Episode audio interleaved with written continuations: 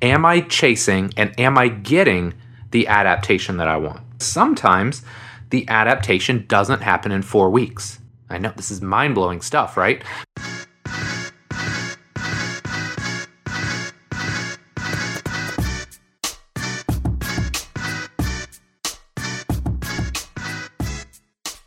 Hello, and welcome to the Physical Preparation Podcast. I'm your host, Mike Robertson, and man, today we are going to bring one of my old favorite podcasts back from the dead. Now, probably wondering, man, Mike, why are we getting uh, kind of a refurbished episode? And that is a great question. Without giving you all of the nitty gritty details, it has just been a week. I don't know how else to describe that.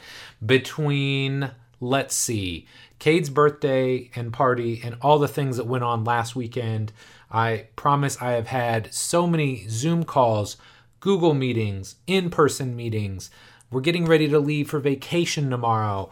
I mean, there is just so much going on this week, and I feel like the universe is against me getting a new show out. So I've got some stuff recorded. Don't worry, there's going to be a new one next week. And I promise this is if not my most highly rated and one of my most highly downloaded episodes of all time. It's pretty darn close. Uh, and part of the reason I wanted to share this episode again is because sometimes, you know, when you create stuff on the internet, it's not like a book. Or maybe it is, but it's not quite the same. So if you got a great book and you got it on your bookshelf, you go back and you look at it from time to time and you're like, oh man, that book was great. I should reread that. I find that happening to myself all the time.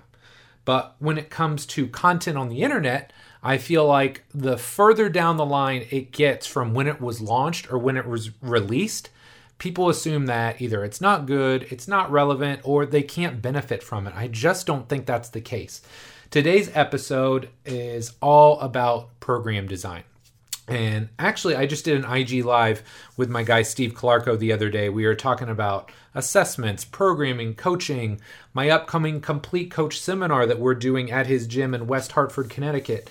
And one of the things that we dove in on was program design because I feel like there's a lot of people out there these days, especially on the internet, trying to make it so complex. They're trying to make you feel like if you don't know everything there is to know about training, coaching, program design. If you don't know at all, like you can't possibly write a good program. So you have to pay them an exorbitant amount of money to learn from them, or you just have to give all your time and attention to them and the 30 Instagram posts they make a day. And let's be honest here, you know, there is nuance to what we do. I feel like there are core philosophies and core things you have to understand to write good programs. But I also feel like, hey, you know, like some of the big rocks are just there. And once you know those, then it comes down to the nuance and it comes down to getting more reps in. So that's why I wanted to share this episode again. I feel like it's still incredibly valuable.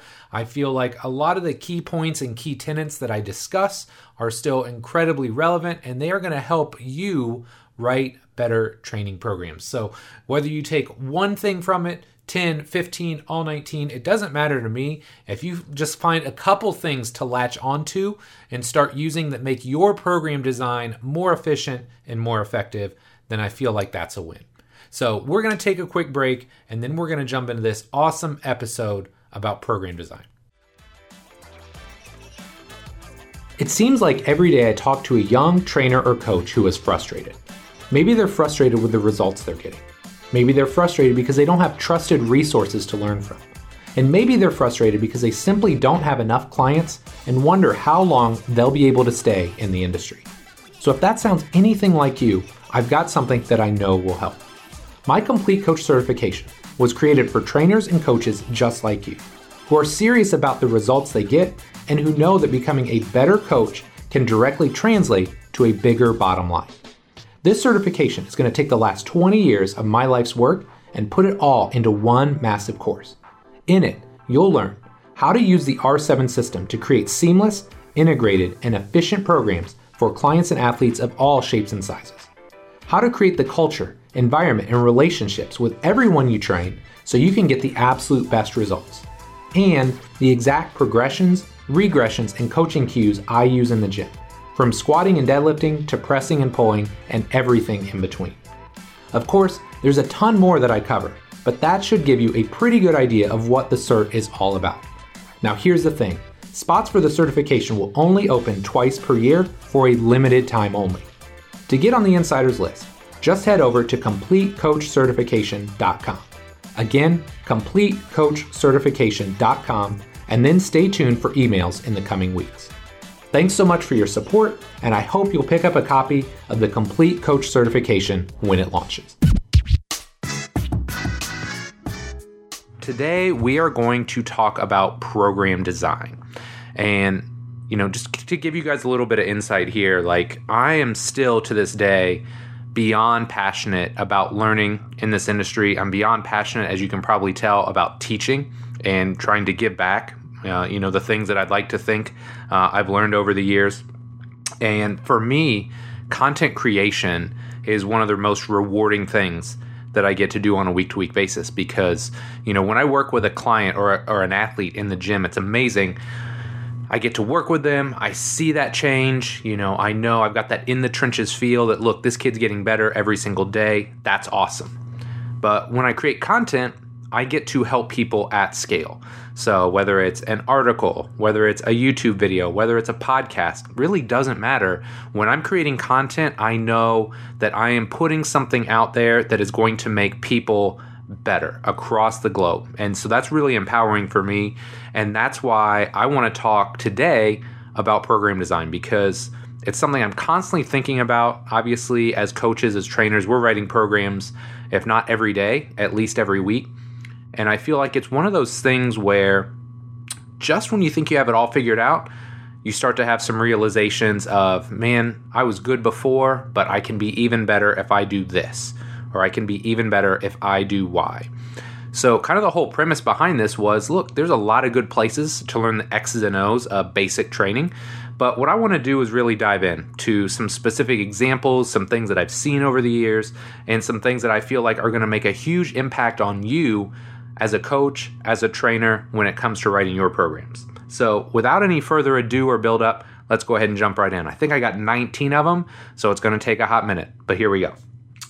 Number one, and I really like this one, so remember it, especially if you're a young coach. Number one, don't be Vladimir Issurin before your Tudor Bompa. Now, what do I mean by that? And if you haven't ever read Tudor Bompa or you don't know who he is, you need to check yourself. You need to go to the library because it's such an old book. It's probably at the library. But I think a lot of young coaches now kind of feel the need to show how smart they are, right? If you're a young coach, it's okay. You don't have to act like you know everything. The second you can put your ego aside, the easier it's going to be for you. But, you know, for us old heads, Tudor Bompa was like the guy for learning the basics of periodization and sets and reps and how to lay out you know various uh, program design schemes whether it's hypertrophy anatomical adaptation strength power. He gives you all the basics right? But i think on the larger scale what you see is a lot of people these days they want to get right to the good stuff. They want to learn the most advanced techniques. And the analogy that i would use is you know if you're trying to learn like triple block periodization it's kind of like trying to learn calculus before you've learned addition and subtraction you have to learn the constituent parts first. So understand the basics. You know, if you don't understand the basics, if you don't understand, you know, why you choose certain set rep schemes, why you would choose certain times under tension, why you would choose certain rest periods, like who cares about all the cool stuff? It doesn't matter yet. Learn the basics first. Learn to own the basics. Because if you can just do that, I guarantee your programs are going to be better than about 90% of the people out there. You don't have to be onto the coolest stuff. You know, I, I remember one of our kids uh, who was an intern with us. I won't name his name, but if he listens, he'll know who he is. You know, was talking. We were doing a program design talk, and he starts asking about French contrast training with Cal Dietz.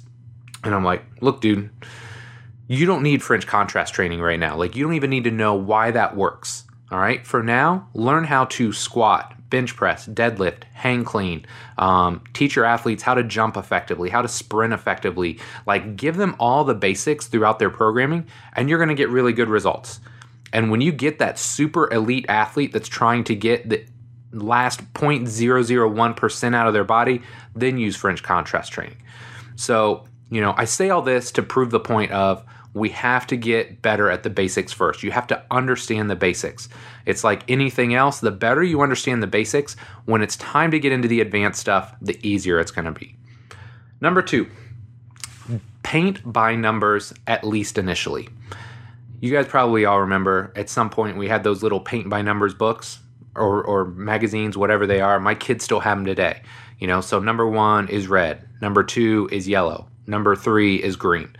And when it's all said and done, you've got this pretty little picture. Well, don't be afraid to do that when you're writing programs early on.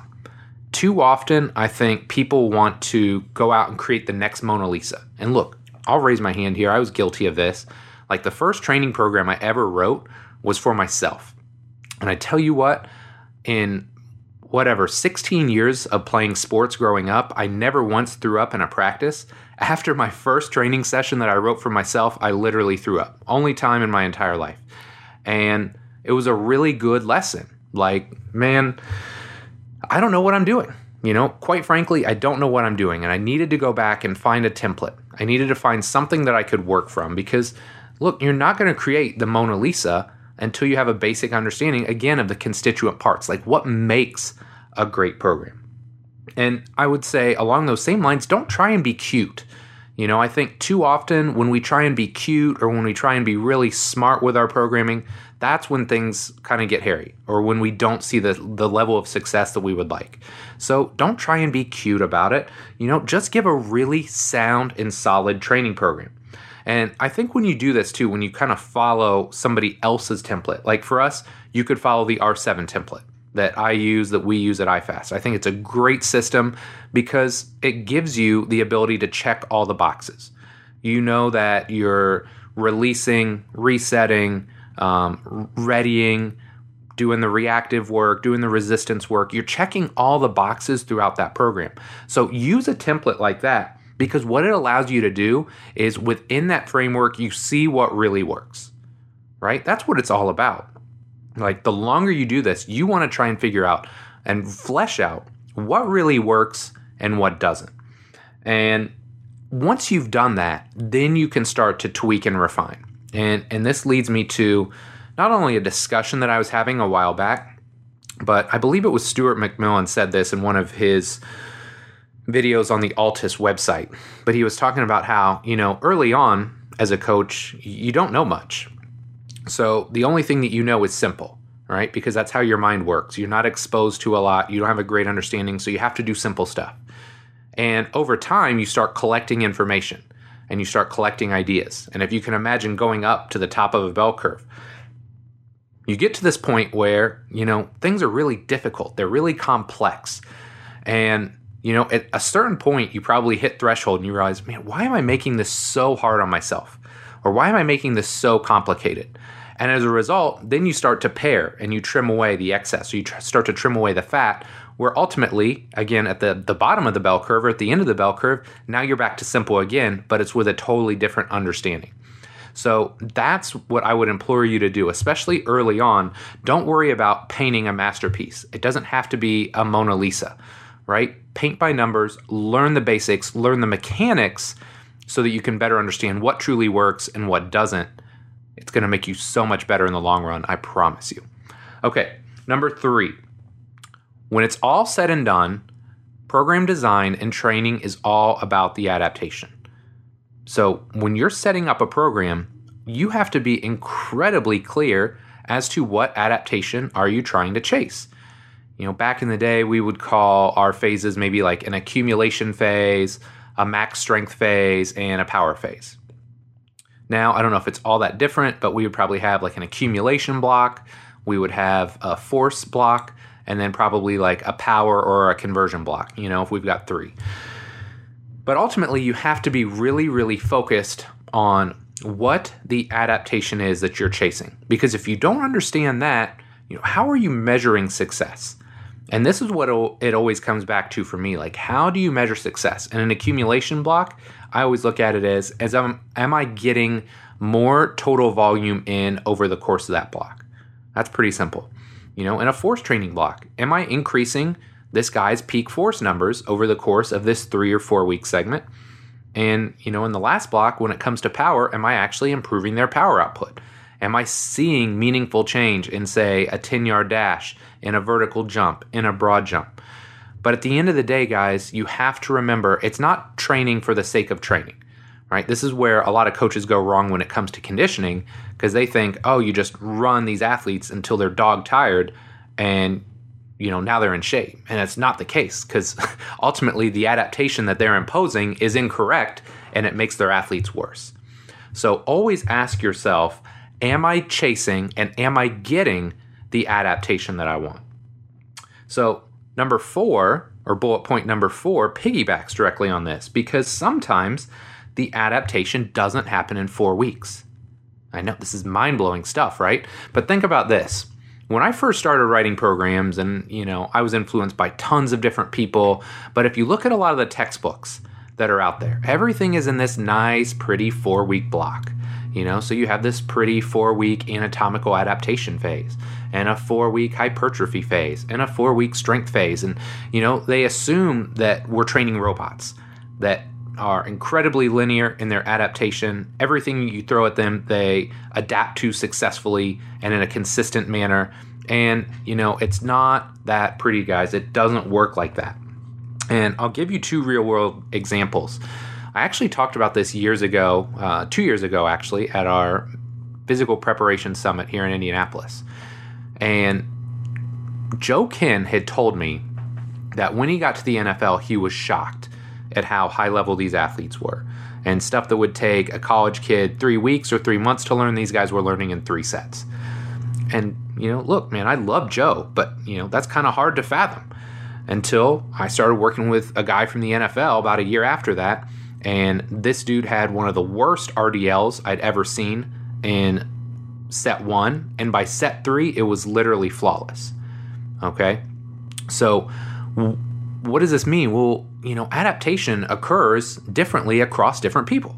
You know, so for this particular guy, he learned a motor skill in three sets. Now, that doesn't mean, you know, check that box, we move on from that exercise. There's still a lot of room for improvement there, and we can start loading the pattern and building it out. But, you know, he adapts a heck of a lot faster than a lot of my, you know, more basic, what I would consider just general population lifting clients. So, on the flip side of that coin, a guy that I've worked with for probably four and a half, five years now. We had been training him for a year or two. He was seeing success, but literally every four weeks, I was changing his assistance exercises. And, you know, maybe a year and a half, two years in, he says, you know, I mean, I'm seeing progress, but I feel like just when I start to figure out my assistance lifts, we change them up. So, can we move it instead of four weeks? Can we stretch it out to eight weeks? And I was like, yeah, sure. That's, I mean, it's actually easier for me from a programming perspective. You know, maybe we just bump up the intensity, cut a few reps per set, and yeah, let's absolutely do it. And I was shocked at how much more improvement we saw out of his lifts as a result. So, take home message here you know, it's all about the adaptation, but sometimes the adaptation doesn't take four weeks your higher level athletes, they're probably going to learn and absorb things and adapt very, very quickly. It's why they're so amazing at what they do. It might be as short as two to three weeks. Your general pop clients or your people that aren't as malleable, man, it could be six, it could be eight, it could be 10, it could be take, taking 12 weeks to get the adaptation that you want. So, really start to try and figure this out with each and every client that you work with because it's going to change the game as far as your program design goes. Number five, and this is a big one that I think a lot of people understand inherently, but they maybe don't explain it super well. So, number five is when you think about changing time under tension, start to think of it as really playing around and manipulating the stretch shortening cycle. So, let me give you an example. If we use a three number system to describe a lift, say 301, the three seconds is the eccentric or the lowering portion of the lift. The zero is any pause at the midpoint, and the last number is the concentric or the overcoming portion of the lift. So if I go 301, I really start to take away the stretch shortening cycle, right? Or if I, let's say I go 321, so on a squat, three seconds down, two second pause, one second to come up. Now I'm really taking away the stretch shortening cycle from that from that lift. So what am I really doing? Well, I'm I'm preferentially, let's see if I can talk. I am preferentially loading specific elements of either the muscle or the tendon, right? So when I really start to take away that stretch shortening cycle and I take away that elasticity, now I'm overloading muscle. So maybe in a specific anatomical adaptation phase, that's something I'm chasing. If I'm a bodybuilder and I'm trying to get super strong, I don't want to be bouncing off connective tissue. I want to slow things down. And that's where, you know, some tempo lifting or oxidative lifting for uh, your bodybuilders, these slow times under tension could be really, really valuable. Now, on the flip side of that, for our athletes, you know, we probably want to maximize the ability to use that stretch shortening cycle, especially for our athletes that need to be super fast and explosive. Yeah, there's a time and a place to build the muscle, and I think sometimes slowing down the time under tension is really good for building that musculotendinous junction, the connective tissues. There's value in it early in an off season, but as I move on, I want to maximize and make as efficient as possible the utilization of that stretch shortening cycle.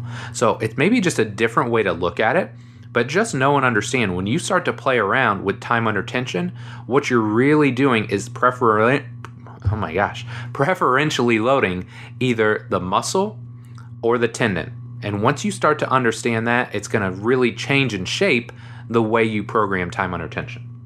Okay, number six. This is more of just a good life rule, not just in program design, but anytime you want to accomplish something at a high level. Number six, when you are writing programs, remove all distractions. Now, I tell you this because unfortunately nowadays we are absolutely inundated with stuff, right? Like I'm sitting in front of my laptop, my phone is at this point in time charging in the other room, and sometimes I've got my iPad. So you've got to imagine I might get one notification, like one text message, and get three different dings or somebody could hit me up from the business and you know i get a message on slack and i've got this pinging me across three different devices. And that doesn't even include reminders or phone calls or anything else. So distraction is such a hindrance to us writing a great program. So this is more of a mindset thing. If you're going to write programs and you're going to write a great program remove all the distraction. Put your wi-fi in airplane mode or your phone, whatever it is, you can turn the Wi Fi off on your laptop. Really dial in and focus on the task at hand.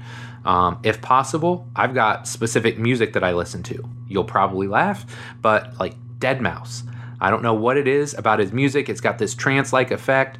I would imagine that 80% of the writing and program design that I've done over the last four to five years has been to Deadmau5 and probably just two or three different albums. And I can tell you, I can put the headphones on and I've got an hour of just amazing work in me. And so, doing those little things to try and focus your energy and focus on the task at hand is absolutely critical. It's going to make sure that you write the best program possible. So, to combine with that, number seven, not only are you going to remove all distractions, but I want you to serial batch and write all of your programs at one time. Now, I'll tell you why I do this when iFast was evolving, I had taken myself off the floor. We'd been open maybe two, two and a half years at this point in time. So I was just working in the afternoons. And we hired a gentleman to work mornings.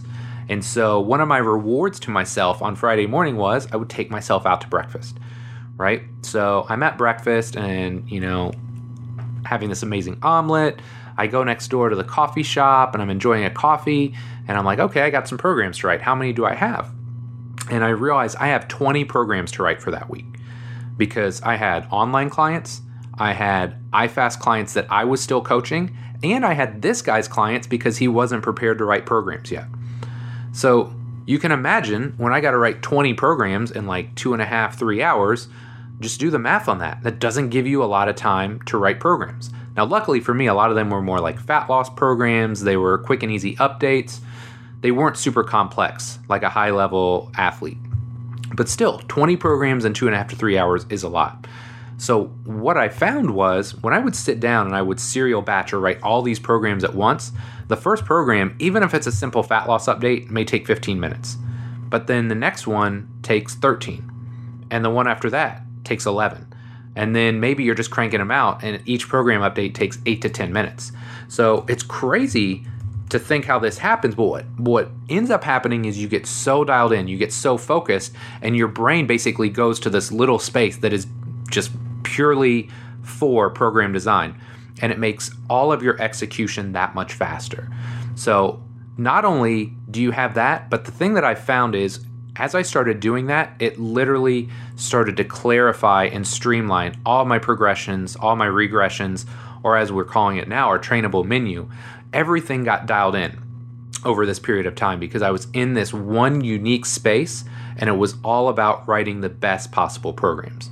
So it's really interesting how the brain works. So whether it's writing, whether it's studying, whether it's writing programs, I would implore you, you know, remove all the distractions and then try and do all these like minded tasks at the same time because you'll just be shocked at how fast you can start to crank these out. And it doesn't mean you're sloppy, right? It doesn't mean I'm just randomly throwing exercises at the wall. It's like the first one's taking the most time and energy because I'm getting my mind into that space. But then, you know, once I'm there, man, now everything is just flowing and everything is coming so easily to me. So, especially if you have a lot of programs to write on a week to week basis, I would implore you serial batch it, do all of them at once, because I guarantee each and every program is going to be far, far better. Okay, number eight, and this kind of plays into um, our previous point about the adaptation. But I'm going to quote the great Dan John here. The goal is to keep the goal the goal. Now, what do I mean by that? What does he mean by that? One of the biggest issues that interns have, like our interns at iFast, when they start writing programs, is they're overwhelmed with options. So there's so many things that they're thinking about. They're thinking about the program that they're doing now, or the program that their high school coach wrote them five years ago that they really liked. And they're thinking about the programming book that they read and the article that they just read about programming. So there's no way to filter out all of this information. And it becomes overwhelming to the point where they can't put anything coherent together. So here's what I always tell them is that at the end of the day, imagine you're working with a client. If they have one goal, if you have one goal for them to accomplish in this training session or in this training block, what would it be? And if you can answer that question, that is your totem. That is your anchor that you always come back to. And look, this is this has happened to me, guys. I guarantee you like I'm thinking back to about 5 years ago where I started getting a lot of high-level athletes and from a lot of different sports, right? So like high-level baseball, high-level football, high-level soccer, high-level basketball. And so there was this period of time where, man, I'm writing these incredibly complex programs and we're trying to layer, you know, smart speed and power development, smart strength training, smart conditioning, layering all these pieces across not only one program, but multiple months of programs. And so this was like my guiding light. When I would start to get kind of lost in my own thought or overwhelmed with what do I want to accomplish with an athlete, I would always ask myself, if I can only accomplish one thing with this program, what would it be? And it gives you such a great perspective on what you need to do and the direction you need to take with a specific program or with a specific athlete. So, you know, maybe another way to think of it as an intern, if you can only create one ad- adaptation for this training block, what do you want to accomplish? So if you start to think of things in that fashion, it streamlines everything that you do. It narrows your scope, it narrows your focus, and I think ultimately it gives you a filter to pass things through. Because, you know, if it doesn't create that adaptation, if it doesn't chase that one goal, then it doesn't go in the program and it makes your life very, very simple. Okay, number nine, and hopefully this doesn't piss too many people off, but number nine, Remember, it's all GPP. We are general physical preparation coaches. I'm not going to teach the football offensive lineman how to block. I'm not going to teach the wide receiver how to catch a football. I'm not going to teach my soccer guys how to kick a soccer ball. That's sport specific. Those are skills that skills and tactical coaches are going to do. Now, that doesn't mean I have no concept or no understanding of what they do. I don't believe that's the case at all. And whenever I really dedicate myself to working with a sport, I try and learn as much as I possibly can about the skills, the techniques, the tactics, because that makes me a better coach.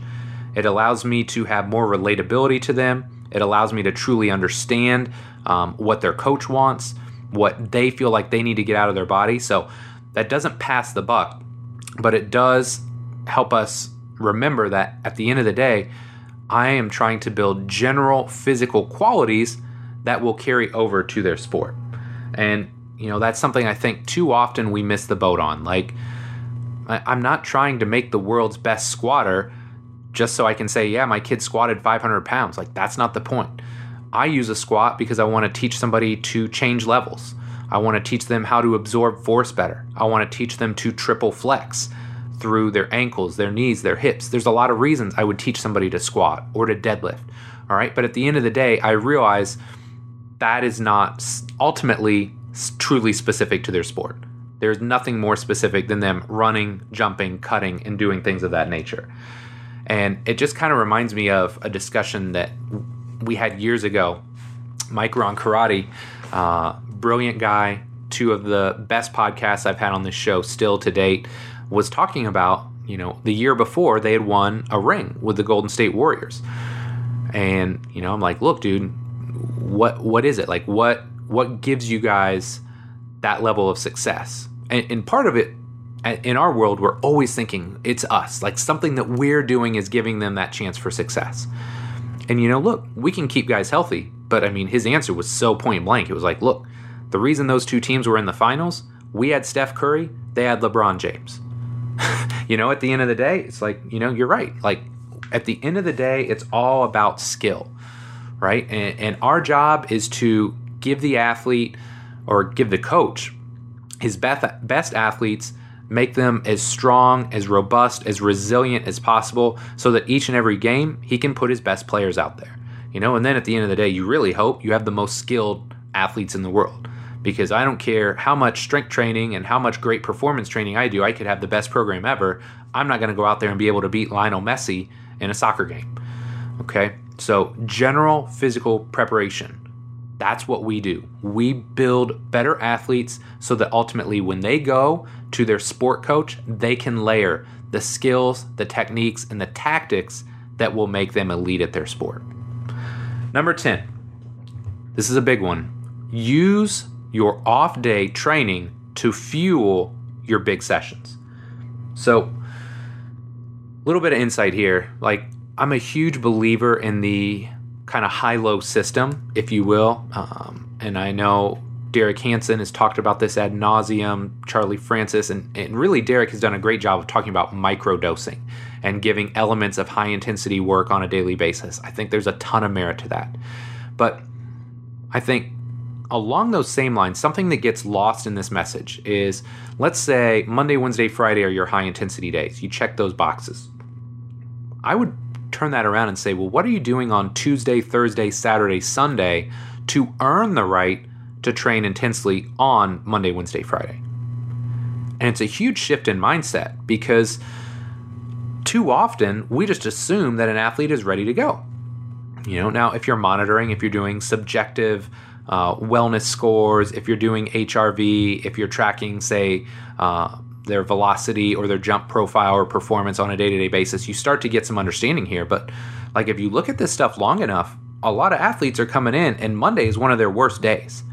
And they're training like dog shit on monday because they haven't done anything of value since friday's session that they just did with you right? Friday maybe they went out. Saturday they sat around all day netflix and chill. Saturday maybe they go out. Sunday recover. And then monday they come in the gym you have not earned the right to train intensely on that day.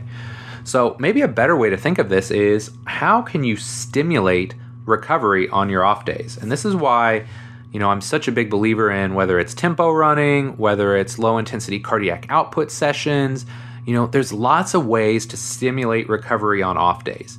And for me, it's stimulating recovery or creating like a non competing adaptation. So if I'm doing high intensity stuff like high CNS stuff Monday, Wednesday, Friday, maybe Tuesday, Thursday, Saturday, I'm working on just more general GPP or I'm doing some tempo running or again cardiac output which is maybe just kind of flushing the entire body from a muscular perspective, but then chasing more of a central adaptation at the heart. So ultimately, what I'm always thinking about is not just how important Monday, Wednesday, Friday are, how much I want to push them on Monday, Wednesday, Friday, but most importantly, how can I use Tuesday, Thursday, Saturday, Sunday to prep them for the next training sh- session to make sure it's high quality? Right. And I think that's a big shift in mindset. It's not just we're going high Monday, Wednesday, Friday. No, I'm going to use those off days to facilitate recovery to ensure that those high intensity days are not just high intensity, but they're high quality as well. So, little shift in mindset there, but I think if you start thinking in that fashion, it's really going to improve the quality of every session that you do. Okay, number 11, meet them where they are with regards to exercise selection.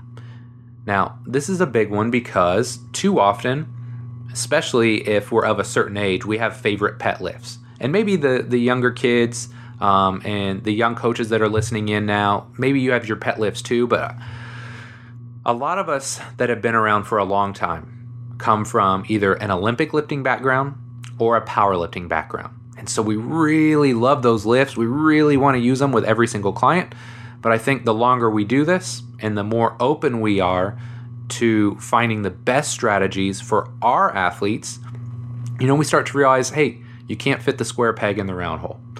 So there are certain movement skills that I want every athlete to learn. And I know this is going to make some people angry, but like literally every person that our, that comes in our gym is going to learn a variation of a squat, of a deadlift, of a split squat or lunge, of a push up. You know, because these are all fundamental movements that I want every client, every athlete, regardless of age, to be able to execute. Okay, but at the same time, everybody's going to look a little bit different, right? So you know, I've got this article coming out on Monday. Um, based on when you hear this, it may already be out. But it's all about training tall athletes. Should we squat our tall athletes? And look, guys, I am just of the firm belief that yes, you should squat your tall athletes. You should give them that movement skill. Now, that doesn't mean you load up 315, put a barbell on their back, and hope they can squat up and down with it. That's not the case. But I think if you're doing all the right things in the other parts of your program and you're giving them the right exercise to execute, man, everybody should be able to squat at a decent level, right? You just regress the exercise to a level that is safe and effective for them. So ultimately, you have to ask yourself, what can this person do successfully? Right? Not everybody is going to barbell deadlift from the floor. Not everybody is going to barbell bench press. Not everybody's going to put a barbell on their back and squat okay? But look at this client, look at this athlete in front of you and ask yourself, what can they do effectively? And then start there, right? Or better yet, what can they do incredibly well?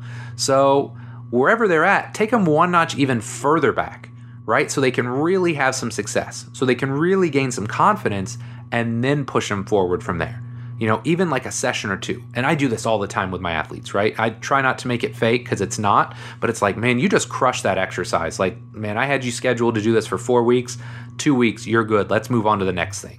Because that's incredibly fulfilling to hear as a client or as an athlete. It's incredibly fulfilling to feel successful in the gym.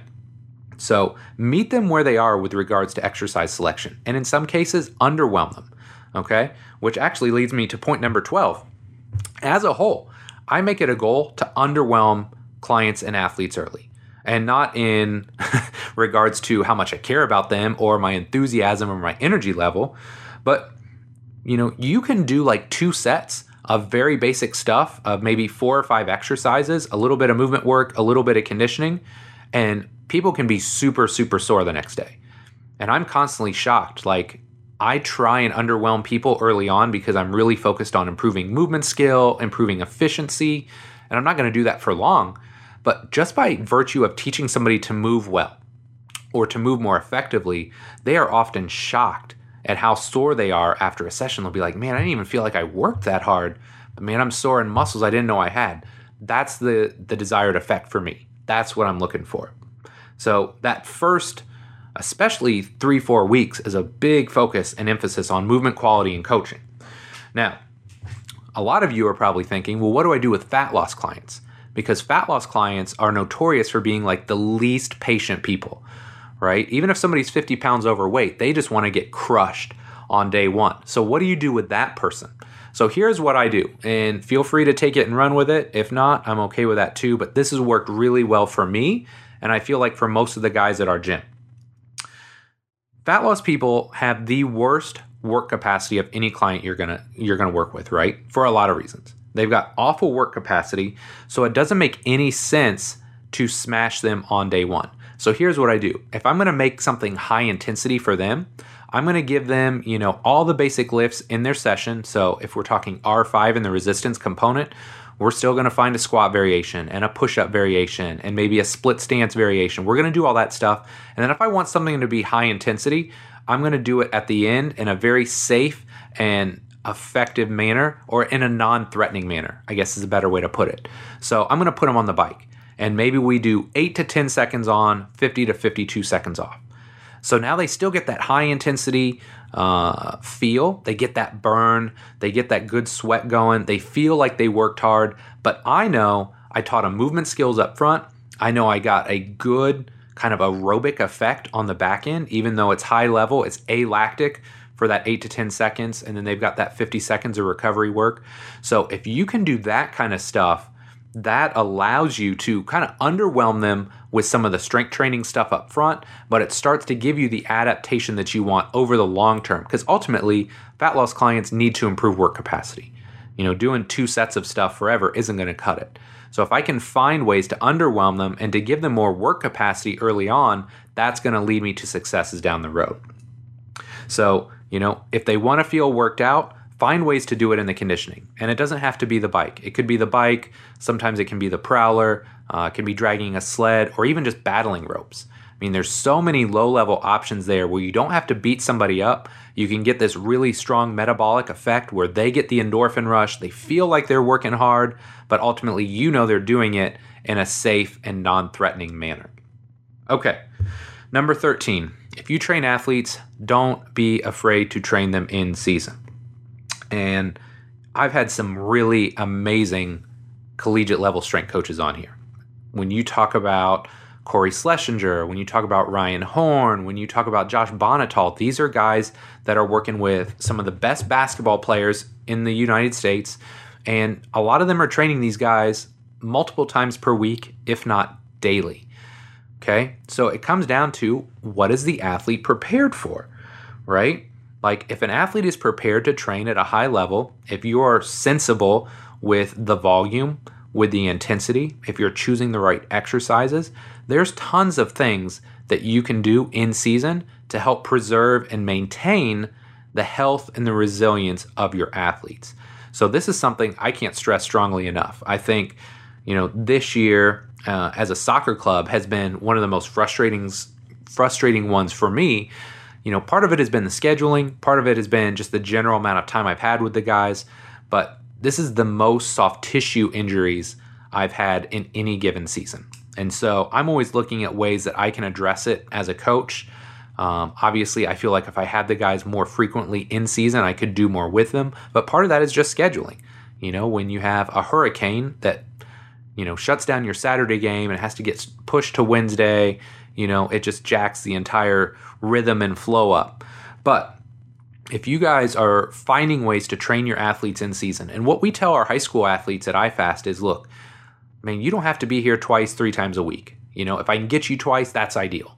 But if I can get you even once a week, I can do a lot of stuff to not only stave off the injury monster, but to maintain the gains with a Z, the gains that you have spent this whole offseason accumulating.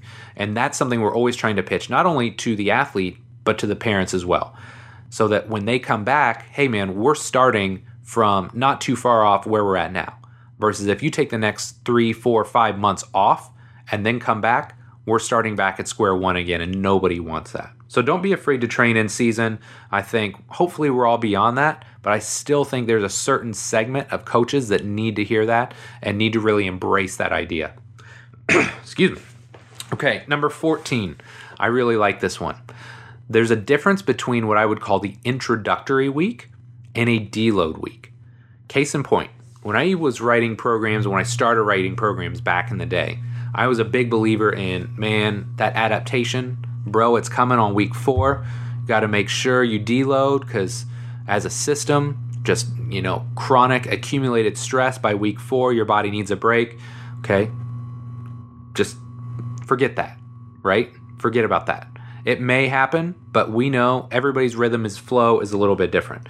So what I've gotten away from over the years is getting away from this concept of a deload week at all. What I do more of is what I call an introductory week. So a deload week would happen on week 4. So you go 3, you know, fairly intense training weeks, however you want to structure those, but week 4 is a deload and you're cutting, you know, generally the volume by say 40% and maybe you're cutting the intensity a little bit. This is what people love to debate over how much you should cut the intensity.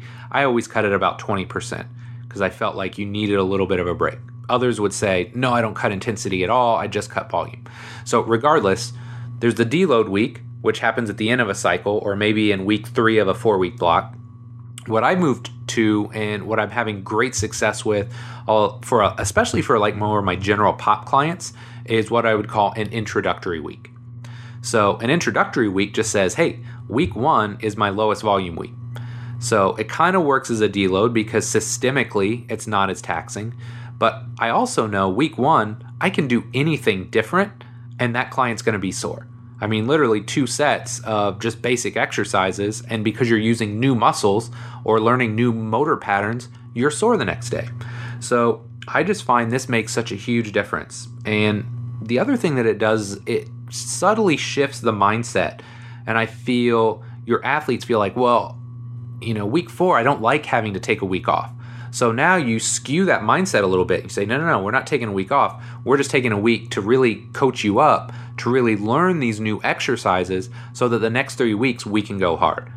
So it's a really subtle thing, but shifting from what I would call deload weeks to more introductory level weeks makes a huge impact on kind of the psyche of the athletes and it makes your job as a coach that much easier. Okay, pulling this together here. Number 15, flip the sets and reps on your accumulation block. Now, again, if you're of a certain age, you know that an accumulation block or a hypertrophy block, you got to start with like eights or tens or 12s, right? So it's got to be like three by eight or three by 10 or three by 12 or four by eight, whatever the case may be. It's got to be high reps, right? And something I started doing probably six years ago, five, six years ago at least, was flipping the way I structure the accumulation block. So instead of three by eight, it's eight by three.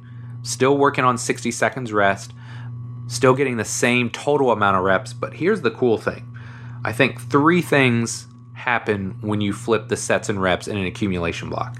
Number one, every set of every rep is higher quality right? We all know if we're gutting out a set of eight, rep six is okay, rep seven, eh, maybe it's okay, and rep eight, we're just trying to grind it out, right? Whereas if I'm just doing triples, they're really clean, they're really crisp, and everything looks good. So, number one, you get a higher quality of movement.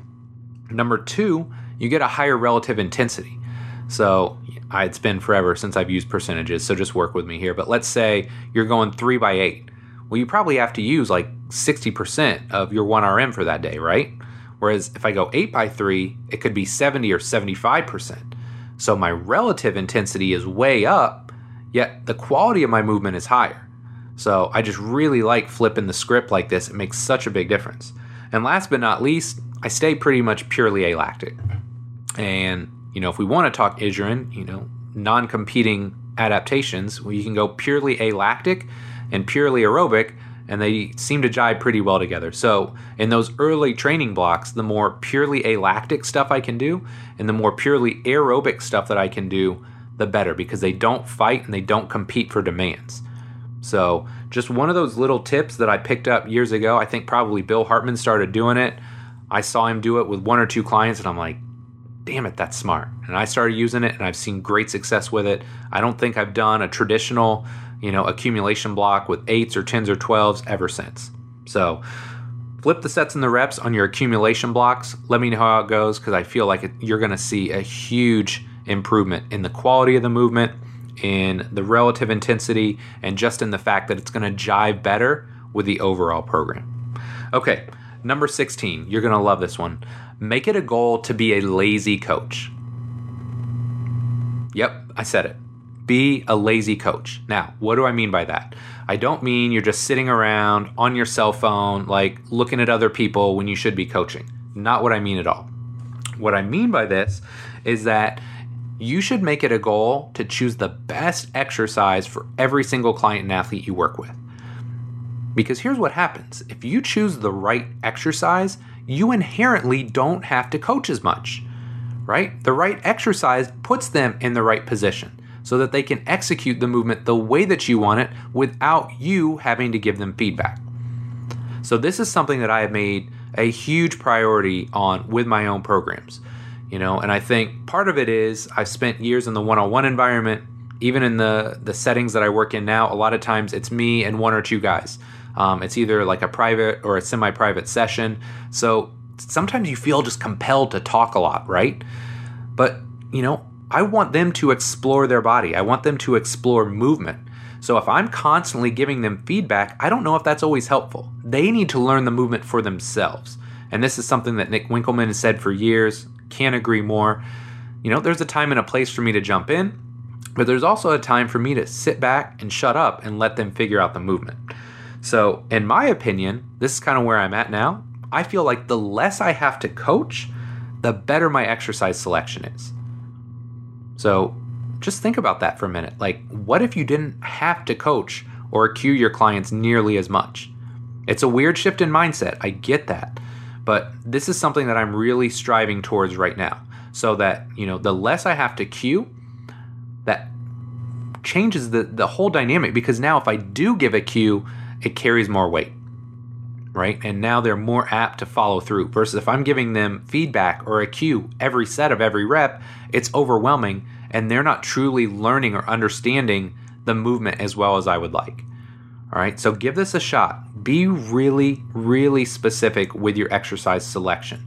And I think if you guys do that, chances are you're going to have to give less feedback, but ultimately, your clients, your athletes are going to see better results. Okay, guys, home stretch here. Number 17.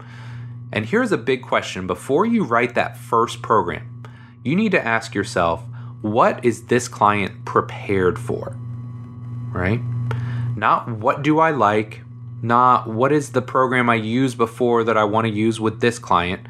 You have to ask yourself, what are they prepared to do on day one? And it kind of comes back to underwhelming them early, right? Like once I have an idea of what they're prepared for, and this could be movement wise, it could be work capacity wise, it could be skill wise. Start with maybe an exercise a half notch easier than it should. Make it easy for them early on. Give them success so that you get the positive momentum going. Uh, Jay Chung, who is our morning coach at iFast, who I love dearly, he is like the philosopher for the gym, but he always talks about inertia. And it's so true. When you've got a client coming in and maybe they haven't had success before, or they've struggled with certain aspects of fitness in the past, inertia is a mofo, right? So, how do we get inertia going in the right direction? Well, we ask ourselves, what are they prepared for? How can I underwhelm them early so that I can get momentum and so that I can get inertia going in the right direction? So, again, some of this is like tactical X's and O's. Some of it is just higher level. Like, how do we get in the right mindset? How do we shift the dynamic of our training sessions by writing better programs? Okay, number 18 don't build without maintaining. Now, what do I mean by that? If you go back to, you know, trying to think, late 90s, early 2000s, when Dave Tate, Louie Simmons, they're writing for Elite, they're writing on Powerlifting USA, they're writing on T Nation. I mean, I literally have like a three inch binder of just Louie and Dave writings. And one of the things that they used to always talk about was like in classical Western periodization, there is, like Tudor Bompa has, you know, there's a anatomical adaptation or a hypertrophy phase, there's a strength phase, there's a power phase. And what they would talk about, and one of the biggest objections they had to this kind of training or this kind of programming was that you spend four weeks building or, or chasing an adaptation and then you for, forget about it. So then you're on to the next block. and you're chasing that adaptation, but you're never maintaining the stuff that you did in the past. So I think this is something that's really critical. And if you look at how I tier my programs, there's always an initial goal, there's always a, a true adaptation that I'm chasing or something that I'm trying to push the limits of. And then there's something I'm always trying to maintain, right? So, again, coming back to let's say we have three blocks. We've got an accumulation block, a force block, a power block. In the accumulation block, it's very simple. I'm trying to build connective tissue strength, I'm trying to build general work capacity, get the athlete ready to train. You know, maybe one other piece would be like movement quality and movement skill. So that's block one. Block two, now I'm chasing force output. How can I make this athlete more powerful? Or if I'm being specific, how can I increase their force output, you know, while maintaining the skills and the qualities that I developed early on? So I don't want to just forget about movement quality. I don't want to just forget about, you know, general kind of tissue strengthening work, but I am going to shift the elements around. So with force development, that's probably going to be my primary lift, and I'm going to push that really hard. And then the other stuff, where whether it's movement quality, whether it's tissue strength and, and you know tissue resiliency, I'm going to work on that with my assistance lifts. So this is a really critical piece, guys. Always think about what am I building? what am I developing and what am I maintaining? So it kind of muddies the waters maybe just a little bit, right? Because the goal is to keep the goal the goal. I get that. So, what is the goal? Number one. Number two, what am I trying to maintain? What am I trying to hold on to? And if you start writing every program with that mindset, guaranteed you're going to get better results. And guaranteed your clients, your athletes are going to be more robust as a result. Okay. Last but not least, and this is something, guys, I can't tell you, I'm, I'm probably ashamed at how long it took me to figure this out. Or maybe not to figure it out, but to really 100% buy into it and embrace it. Number 19, you don't have to follow the program. Fact. Facts. You don't have to follow the program. Just because it's written on this this piece of paper right here doesn't mean you have to do what it says on this piece of paper on that training day. You know, as the saying goes, you don't train the program, right? You train an athlete. And every athlete is going to be a little bit different every time they come in. So just because it says eight sets of three at 75%, you know, sets on the minute or whatever it is, you know, if a guy just broke up with his girlfriend and his dog died and he went on, you know, a 24 hour bender and then showed up at your gym, he's probably not ready to perform that day. You know, versus the guy that understands, hey, I'm going to get my seven and a half hours sleep or my five sleep cycles, as Nick Littlehales would say. I'm going to get my five sleep cycles and I'm going to eat this all organic diet and I'm going to meditate and I'm going to do the things necessary on my off days to earn my high intensity training days. You know? Sometimes people aren't ready to train and that's okay. Right? Now, if it's a constant theme, that's a problem. That's something else you have to deal with. But at the end of the day, train the athlete in front of you. Don't blindly follow the program, train the athlete in front of you. And there's tons of ways you can do this, right? I've done all of these things. Sometimes I do fewer sets, sometimes I do fewer reps, sometimes I decrease the intensity, sometimes I change the exercise altogether. Right? So let's say somebody is back squatting and they're just not feeling it or their back feels sketchy that day. I mean, I've had days like that. Okay, hey man, let's abort mission. Let's go. We'll two kettlebell front squat. We'll get three sets of five. We'll get a little bit of stimulus to your legs, and then we're going to move on and we'll figure out what else we can do that day. All right. So it's just like a hall pass here, right? It's a permission slip. You don't have to follow the program. If something's not going well or the athlete's not prepared to train, that is fine. Don't sweat it. Figure out a way to get them a training effect for that day and then move on with life. Okay, guys, so 54 minutes in. Hopefully, I did not bore you to tears. Most importantly, I really hope you took something away from this. You know, maybe it's one or two tips. If it's more than that, great. But, you know, take one or two of these things and start really thinking about how it can apply to you. Chances are, over 19 tips, one or two really stood out for you. And I would ask you to, you know, either make yourself like a little post it note, or if you got like a little you know, uh, area where you write your programs, maybe put something there like a little reminder. to just constantly be conscious of that one thing that you feel like is going to make you a better coach or that's going to improve your program design skills. Because look, I'd like to think I'm doing it at a fairly high level now, but look, there's always room for improvement and there's always things that we can do better. I think, you know, young coaches, you're young, you're malleable, you're trying to filter stuff out, you're at one place. Whereas older coaches that have been doing this a little bit longer, now it's more like, hey, I had success with this thing, but I stopped doing it. Now this this podcast or this article triggered, you know, that thought process again and now I'm going to start doing that again. Okay, my friend. So that does it for this week's episode 19 Ninja Tricks to help you write better training programs. Like I said, I actually published this almost five years ago now. I published this in 2017. But look, like the core principles of program design haven't changed. Nuance, yes. Details, yes. But core principles are core principles and they're there for a reason. So I really hope you enjoyed this episode. I really hope you took something away from it. If you did, and you're interested in learning more about this stuff and diving in a little bit deeper, think about coming to my complete coach seminar. Like I said, it's a couple weeks out, but I feel like we are going to take this stuff from the assessment process and plug it in directly via case studies. So we're going to assess somebody live and in the flesh.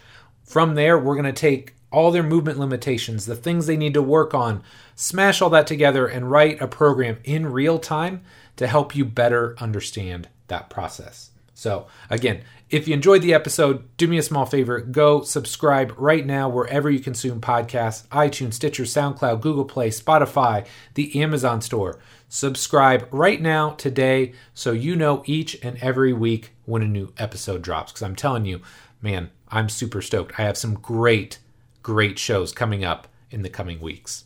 So, my friend, as always, thank you so much for your support. Love and appreciate you, and we'll be back next week with our next episode. Take care.